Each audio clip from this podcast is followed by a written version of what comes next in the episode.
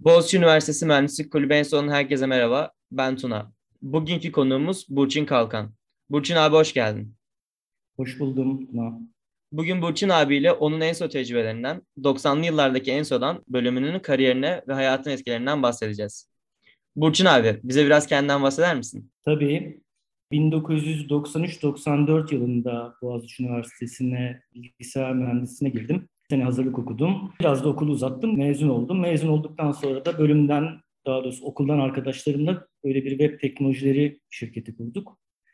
Uzunca bir süre işte internet teknolojileri üzerine çalıştıktan sonra yavaş yavaş internetin pazarlamanın konusu haline gelmesiyle bir de benim aynı zamanda ortaokul liseden çocukluk arkadaşım 10 yıldan fazla reklam tecrübesi olan ortağımız aramıza katılmasıyla böyle 2009 gibi reklam ajansına doğru evrildik. Yine içinde teknoloji ve internet, dijital barındıran, teknolojiyle kullandığımız ama teknolojiyle yaratıcılığı birleştirdiğimiz bir iş yapmaya başladık. Şimdi de onu devam ettiriyoruz. Şimdi tabii iş bölümüne ilerleyen yıllarda gireceğim ama ilk önce en sondan başlamak istiyorum. Şun abi senin en sonun ilk dönemlerinde hangi etkinlikleri yaptığını merak ediyorum. İşte o zamanlar en son nasıldı? Atmosfer daha farklıydı. Onları görebilmek istiyorum.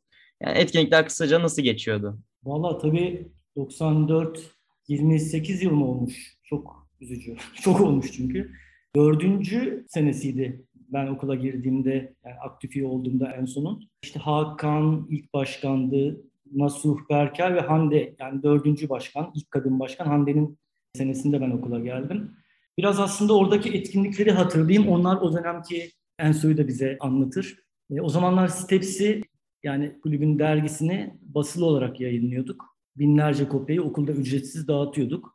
Tabii o yıllarda sosyal medyanın olmadığını, akıllı telefonların, internetin olmadığını düşünürsen tabii böyle basılı yayınlar, dergi, gazete çok fazla tüketiliyordu.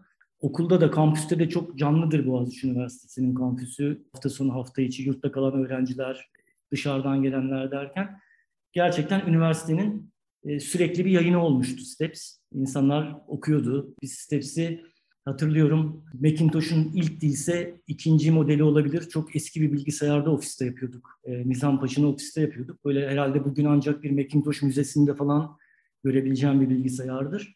Ve de çok kaliteli kağıda basıyorduk. Kaliteli bir dergiydi ve insanlar mutlaka bir göz gezdiriyorlardı. Kantinlerde, işte orta sahada, bölümlerde, her yerde e, dağıtıyorduk. Kulübe de çok fazla insan çekiyordu Steps. İşte bir dergi çıkarma etkinliğinin bir parçası olmak isteyenleri getiriyordu. Mühendislik fakültesi öğrencilerine yönelik mühendislik günleri yapıyorduk. Bu ya okuldan öğrencileri şirketlere götürdüğümüz, fabrikalara götürdüğümüz ya şirketlerden insanları okula getirdiğimiz Engineering Days'ti bunun da ismi. Bugün belki başka isim ve başka formatta benzer etkinlikler yapılıyordur diye tahmin ediyorum. TN Talk'larımız vardı. TN Talk yani işte ya ünlü ya başarılı insanları okula getirip öğrencilerle buluşturduğumuz sohbet organizasyonları. Gelecek ismin işte o isme duyulan ilgiye göre ya BTS'de büyük toplam salonunda ya Kırmızı Salon'da veya işte tiyatro salonunda yapıyorduk bu TN Talk'ları. İKAMES vardı. İlk İKAMES 94'te benim aktif olduğum sene yapılmıştı. Tabii İKAMES de çok yıla yayılan e, hazırlık aşaması öncesi sonrasıyla çok dolu bir organizasyon. Bütün bu organizasyonları, saydığım organizasyonları finanse eden de Enso için o dönem çok önemli olan PNR Days vardı. Yani kariyer günleri.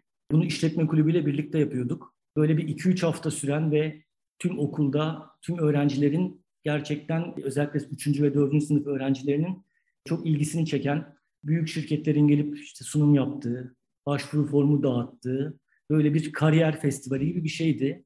Ve böyle bir birinci yurdun üzerine dev bir program asardık. Üç hafta boyunca o insanlar o programdan takip ederdi hangi gün hangi şirketlerin geleceğini.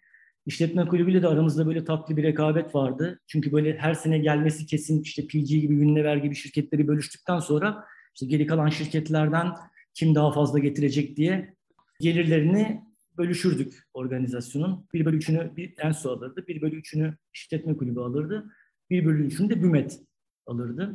Çok profesyonelce hazırlanırdı afişleri ve dosyaları onu hatırlıyorum o aklımda kalmış. Böyle hatta profesyonel reklam ajanslarıyla çalışırdık. Ee, böyle Beşiktaş Plaza'da bir ajansa gittiğimizi hatırlıyorum yine PNR Days'in afişi için. Böyle bir afiş aklımda life, life is a box of chocolate sloganıyla yaptığımız böyle üzerinde bir çikolata kutusunun İçinden bir tane çikolata alınmış, farklı farklı çikolataların olduğu bir kutunun olduğu bir afiş var bir sene aklımda. Bir sene Blind Date sloganı ve afişi aklımda. Böyle korkunç bir karakter vardı afişte. Geçerken bakmadan geçemeyeceğin. Böyle ilk recruitment'ına duyduğun endişeyi, stresi biraz öne çıkaran. Bunlar böyle dosyalara uygulanırdı. Bütün okul bu afişlerle donatılırdı. Yine en son gerçekten en büyük organizasyonlarından biriydi ve de dediğim gibi diğer tüm organizasyonları finanse ederdi. Bunların dışında partiler yapardık, üniversite partileri. Yılda iki tane yapmaya çalışırdık. Bazı sene yapardık, bazı sene bir tane yapardık. Partiler de gelir getiren organizasyon sınıfındaydı. Mümkün olduğunca işte sponsor bulmaya ve bilet satmaya çalışırdık. Bunlar geliyor aklıma o yıllarda yaptığımız organizasyonlar. Ya şimdi İKAMES falan gibi hani her zaman devam eden bu etkinlikler çok güzel. Benim duymadığım etkinlikler de var. Yani o zaman gerçekten yoğunmuş. Şu anda da yoğun ama o zaman böyle daha başı olmasına rağmen gerçekten aktif geçiyormuş. Bir de benim kulüp odasında hep gördüğüm, çok merak ettiğim konserler var. İşte Teoman'ın konseri var, Şebnem Ferah geliyor. O zamanlarda da yapılıyormuş. Ya bize o konserden biraz bahsedebilir misin? İşte yani öğrencilerde ne etkiler bırakıyordu? Siz sonuçta o etkinlikleri yapıyorsunuz. Kulüp olarak yaptığınız etkinliklerden sonra ne hissediyordunuz? Onları çok merak ediyorum. Biraz onları duymak istedim. Evet okulda hem partiler hem konserler oluyordu. Bunlar aslında sosyal hayatın bir parçasıydı. Mesela sene başında işte açılış partileri olurdu. Genelde spor kurulu, işletme kulübü ve Enso yapardı bu Boğaziçi partilerini. Veya diğer kulüpler de yine bu üç kulüpte işte konserler yapabilirdi kendi etkinliklerinin bir parçası olarak. Sadece kulüpler değil. Mesela mezunlar günü de eskiden Mayıs ayındaydı. Yani finallerden önceydi. Mezunlar günü de okulun kampüsün dolu olduğu, yurtların dolu olduğu, cıvıl cıvıl olduğu döneme denk gelirdi. Ve mezunlar gününün akşamında da okulda konser olurdu. Yani kampüste e, parti veya konser görmek zaten sosyal hayatın bir parçasıydı. Hatta Taşoda Festivali geliyor aklıma. Taşoda hala duruyor mu bilmiyorum ama amatör müzik gruplarının kullandığı bir stüdyoydu Taşoda ve yılda bir gün yine bahar aylarında Taşoda Festivali yapılırdı. Gün boyu bu gruplar arka arkaya sahne alırdı. Saatli binanın BTS'nin hemen arkasındaki alanda yapılırdı. Güzel, coşkulu zamanlardı yani konserler, partiler eğlenceliydi. Bunları düzenlemek de çok zevkliydi ve yine kulüpler arasında böyle bir tatlı rekabet olurdu. Yani en çok öğrencinin katılacağı, en çok eğlenilen konserleri, aktiviteleri düzenlemek için bunlara da çok ciddi kafa yorardık. İyi sponsorlar bulalım, iyi imkanlarla yapalım, iyi ışık ve ses sistemi kuralım diye çok detaylı uğraşırdık partilerle. İnsanlar da hep, öğrenciler de hiç bu partilerden, konserlerden şikayet olan kimseyi görmedim. Herkes çok mutluydu ve yönetim de destekliyordu bu tip faaliyetleri. Yani sosyal hayatın bir parçasıydı diyebilirim okulda konserler, partiler. O zaman daha böyle alışkanlık haline gelmiş. Ha, zaten yapılıyor konser gibiymiş anladığım kadarıyla. Şu an Taşoda Festivali en azından devam ediyor. Gelenek olarak her zaman devam edecektir umarım ama diğer şeylerde biraz daha hani azlık var. Yani ben bu sene okulda doğru düzgün kaç konser gördüm bilmiyorum. Umarım ileride daha neşeli, daha yoğun olur bu konserler. Bir de şimdi İKAMES'ten bahsettik. Yani İKAMES'in ilk yapıldığı sene senin üyelik senene geliyor, ilk aktif üyelik senene. Ondan sonra da yönetim kuruluyken ikinci İKAMES yapılıyor. Şimdi ben İKAMES'le ilgili birkaç bir şey sormak istiyorum. Yani ilk üyelik zamanı denk geliyor ama hani o fikrin nasıl oluştu hakkında bilgin vardır. İnsanlar nasıl tepki verdi, yönetimdekiler ne düşündü? Bunları bize anlatabilir misin? Etkinlik kazanırken neler yaşandı? Ben tabii okula girdiğim yıl yani aktif üye olduğum yıl, hazırlık okuduğum yıl diyeyim. O zaman hazırlık Güney Kampüs'teydi, Yadyok'taydı. Birinci kız yurdunun hemen arkasındaydı. E, tabii günde yarım gün ders olurdu. Dolayısıyla bütün hayatımız Güney Kampüs'te sosyal aktivitelerle, kulüplerde geçerdi. Ben Enso'ya geldiğimde aslında ikamet hazırlıkları başlamıştı.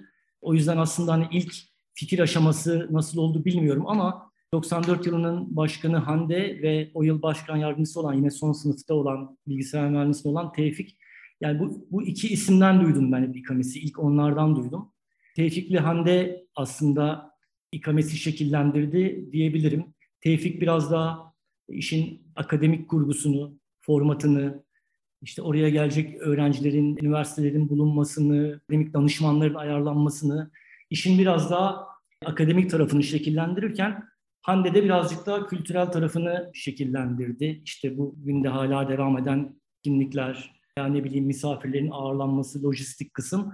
O yüzden Hande ile Tevfik ikamesi kendi taraflarını yaratarak şekillendirdiler. Diyebilirim ben ağırlıklı olarak e, organizasyonel tarafta çalıştım. İşte kapanış partisi, işte Turkish Night veya ne bileyim işte öğrencilerin ağırlanması gibi o tarafta görev aldım. Tabii ilk ikames daha öncesi olmadığı için neye benzeyeceğini bilmediğimiz bir şeydi. Ve o ortaya çıkan format sonraki yıllarda da tekrarlandı. Oturmuş bir hale dönüştü. Peki işte ilk ikamese gelen kişi sayısı nasıldı? Gelen ülkeden insanlar nasıl tepkiler verdi? Yani nelerle karşılaştı?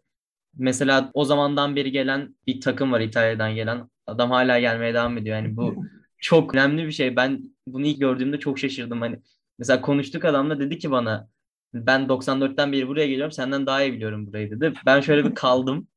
Yani bu gerçekten çok önemli bir şey. O zaman ilk geldi yani çok sevmiş olmalı ki devam etti bu kadar uzun sene. Nasıl tepki verdiler onu merak ediyorum.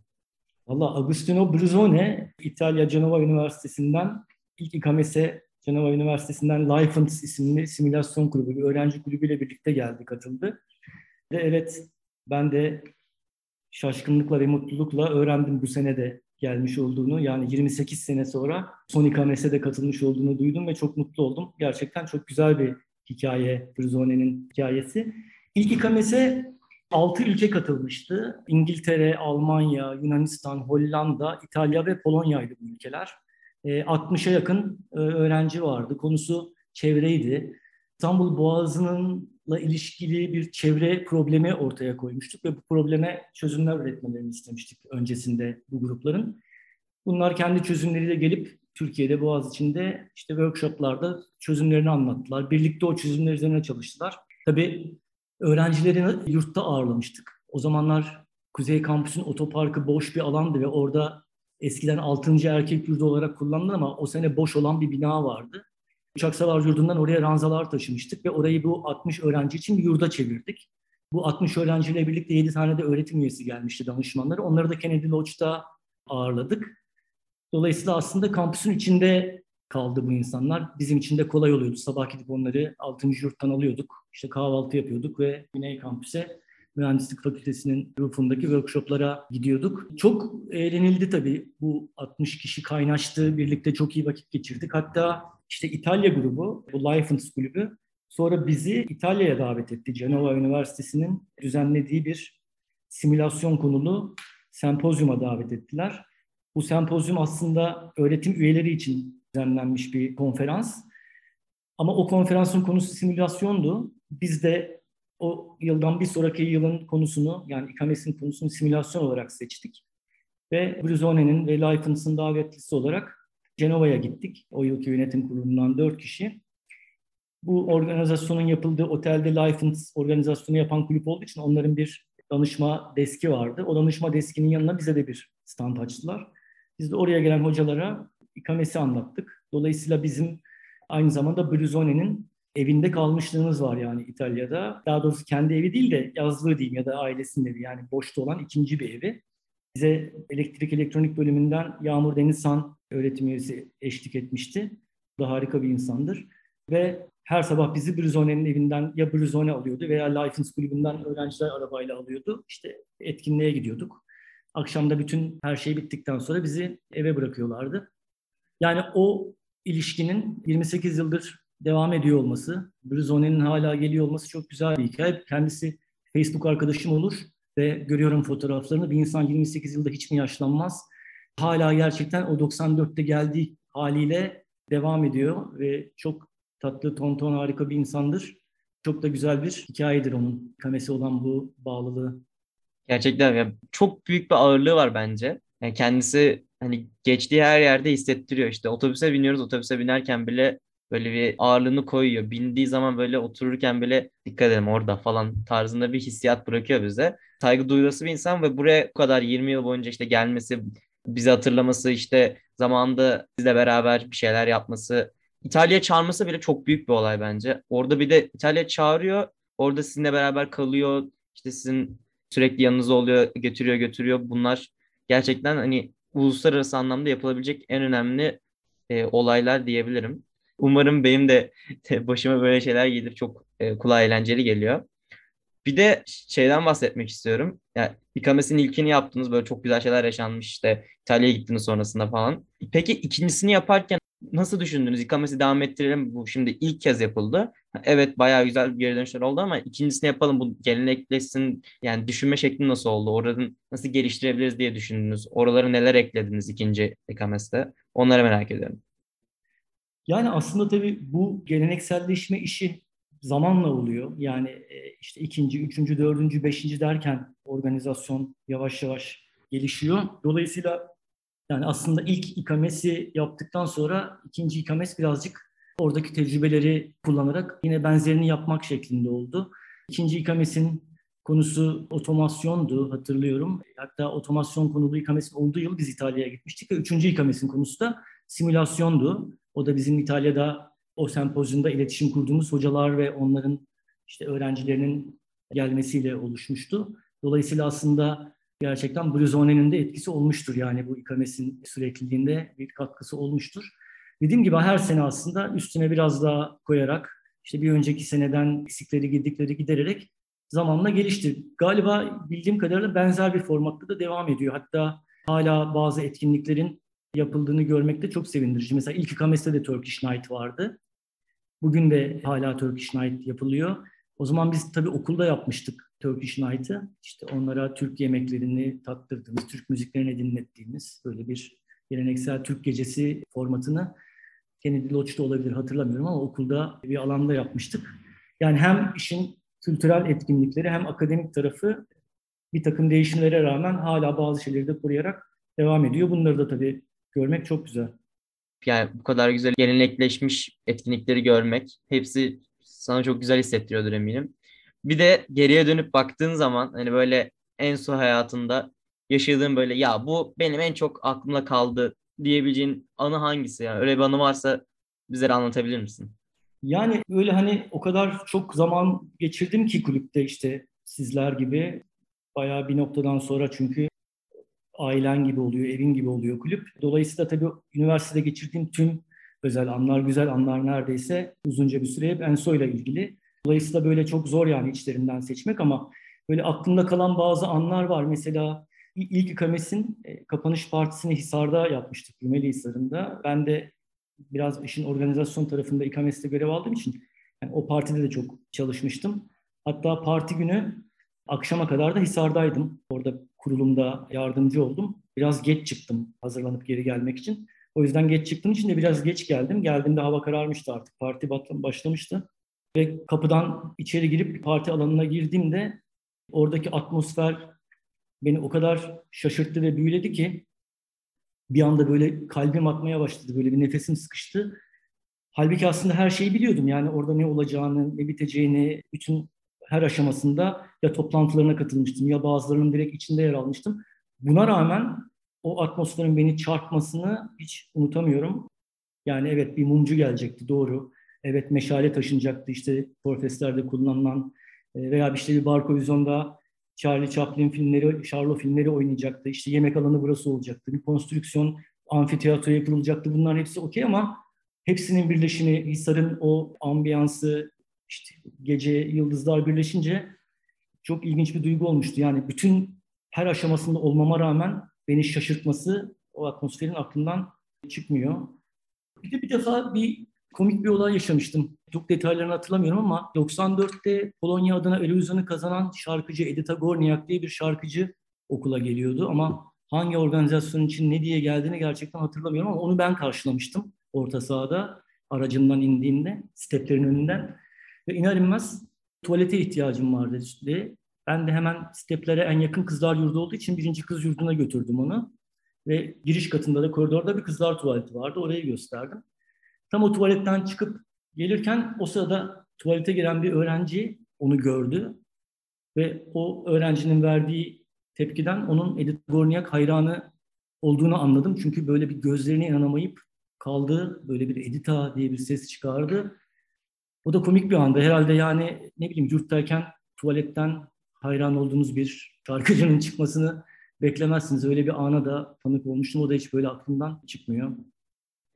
Gerçekten o sonuncu bayağı komik bir şey yani. Yaşadığım yerden bir anda tuvaletten çıkarken önüme ünlü bir sanatçı çıkmış. İlginç bir anıymış. Şey çok hoşuma gidiyor bir de. Sonuçta hani Enso'da sürekli hani etkinlikler değişiyor olabilir. 20 yıl önceki etkinlik farklı olabilir. Şu an daha farklı etkinlikler olabilir ama hani ben de işte İKAMES'te bir etkinliğin etkinlik işte atıyorum Turkish Night gibi işte Yat Parti gibi öyle bir etkinliğe bir anda girdiğim anda şu oldum. Ya tamam bunları planladık, yaptık işte öğrencileri getirdik katılımcılar burada falan diye düşündük ama baktım böyle ve dedim ki bu kadar fazla yani bu nasıl oluyor falan diye şaşırdım. Çok böyle gerçekten içim içime sığmamıştı. Çok güzel hisler onlar yaşamak veya bunları en sonunda yaşamak gerçekten çok iyi deneyim oluyor bizim için.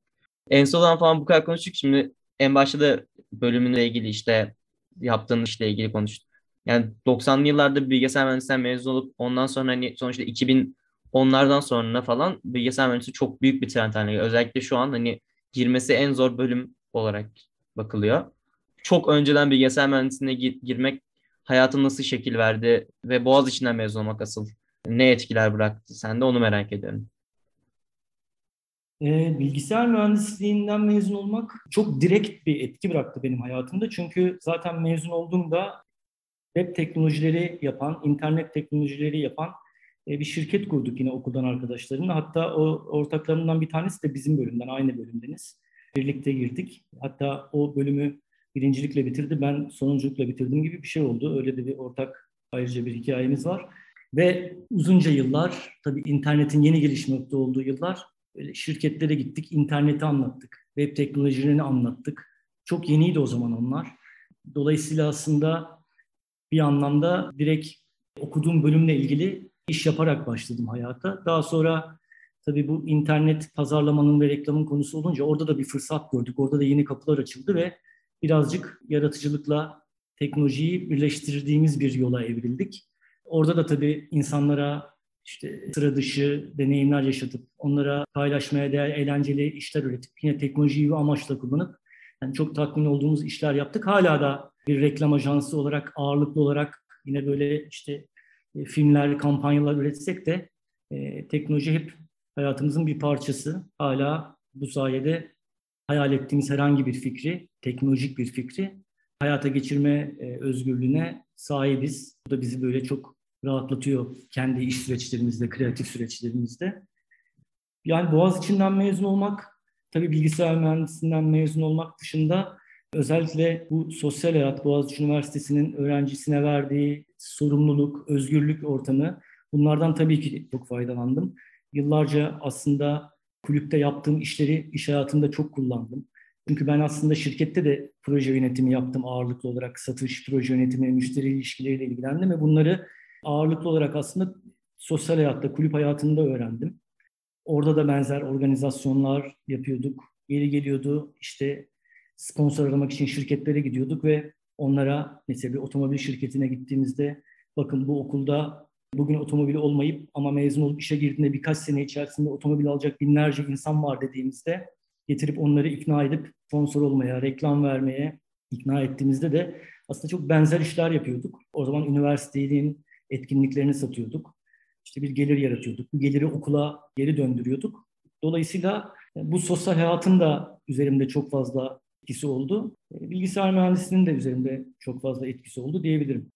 Peki Burçin abi eski bir mezun olarak yani yeni bilgisayar mühendislerinin tavsiye ettikleri neler? Çünkü 90'lı yıllarda mezun olduktan sonra bütün bu sektörün gelişimini gördün. Ondan sonra şimdi herkes bir trend olarak bilgisayar mühendisliğini tercih ediyor. Ve bu kadar fazla istekle bu bölümlere girip ondan sonra çok büyük başarılar edebilecek insanlara yön verebilecek en önemli tavsiye senin için ne olabilir?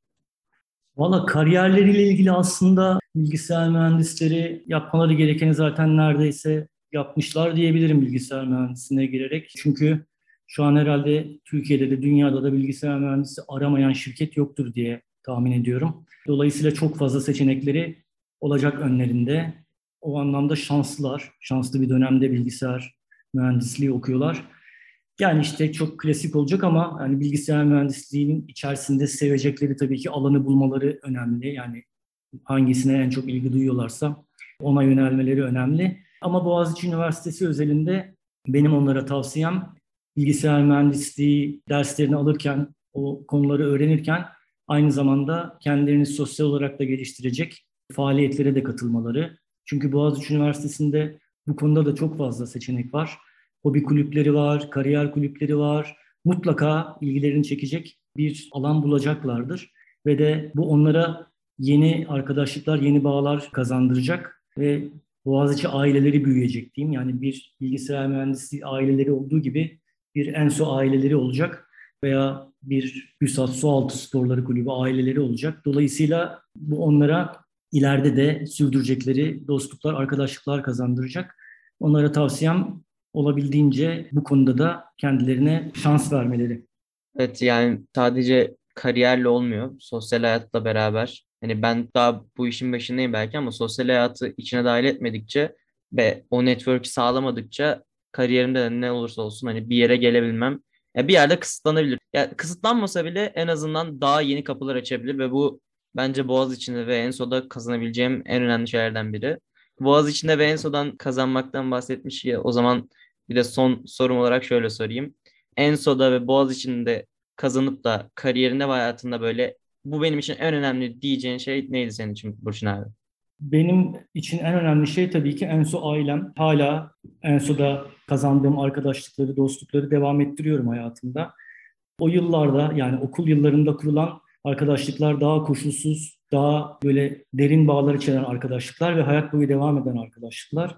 Dolayısıyla gerçekten daha fazla insan tanımanın, daha fazla insanla iletişimde olmanın daha sonra getirileri oluyor. Yani o yüzden ENSO benim için üniversitenin çok önemli bir bölümüydü. Bu sene de uzun zamandır aslında üniversiteden mezun olduğumdan beri hiçbir ENSO davetine katılma fırsatı bulamadım. Aslında her yıl ENSO'dan bir telefon alıyorum.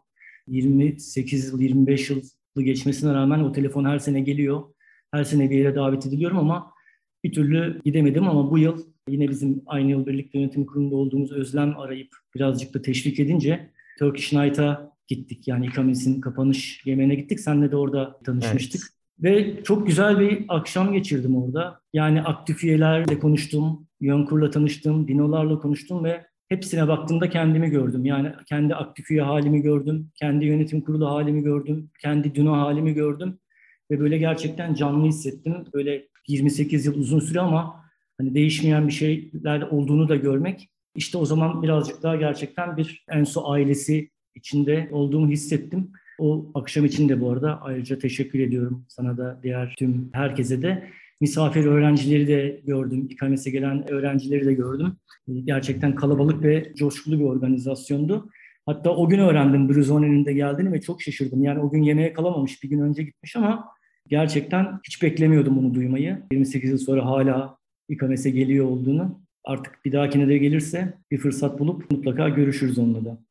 Umarım bizim kadro olarak yapacağımız yani şu anki yönetim kurulu olarak yapacağımız İKAMES'e de gelir.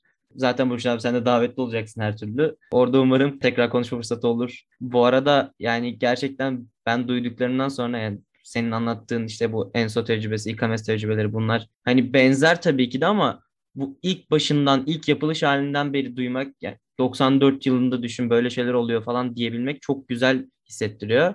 Ve bunların da hani burada kayıtlı bir şekilde geçiyor olması gerçekten çok güzel bir his. Zaten buraya konuk olup bunları anlattığın için çok teşekkür ederiz. Yani eminim bütün dinleyiciler, bütün ensollar da dinlediklerinden çok keyif almıştır. Valla rica ederim. Ben de çok mutlu oldum bunları hatırlamaktan, aktarmaktan. Bazı şeyler gerçekten aynı kalmış. Tabii bazı şeyler farklıydı. Mesela gerçekten İKAMES aslında bir telefon, bir faksla yapıldı. Çünkü internet yoktu, e-mail yoktu, sosyal medya yoktu. Yani bütün yazılı bilgiler faksla gidiyordu, geliyordu. Yani ofisin mesela en sonun faksı çok önemli bir asetiydi yani. O faksın olması çok iş hallediliyordu. Yani işte bir o dönemin ilk bilgisayarlarından eski bir bilgisayar, bir telefon, bir faks oturup yeterli olmuştu bu organizasyonları yapmak için. Şimdi artık imkanlar değişti, teknolojiler değişti. Hani birçok şey birçok farklı şekilde yapılıyor. Ama nihayetinde olan şeyin sonucunun aynı olduğunu görmek, insanlar üzerindeki etkilerinin de aynı olduğunu görmek çok güzel. Evet dediğin gibi yani gerçekten bu atmosfer herkesin deneyimlemek isteyeceği türden bir atmosfer.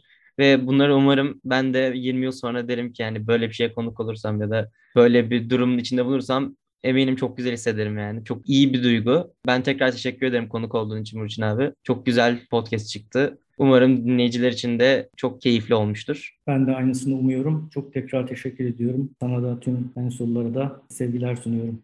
Tüm dinleyicilere de bizi buraya kaydettikleri için teşekkür ederim. Bir sonraki podcast'te görüşmek üzere.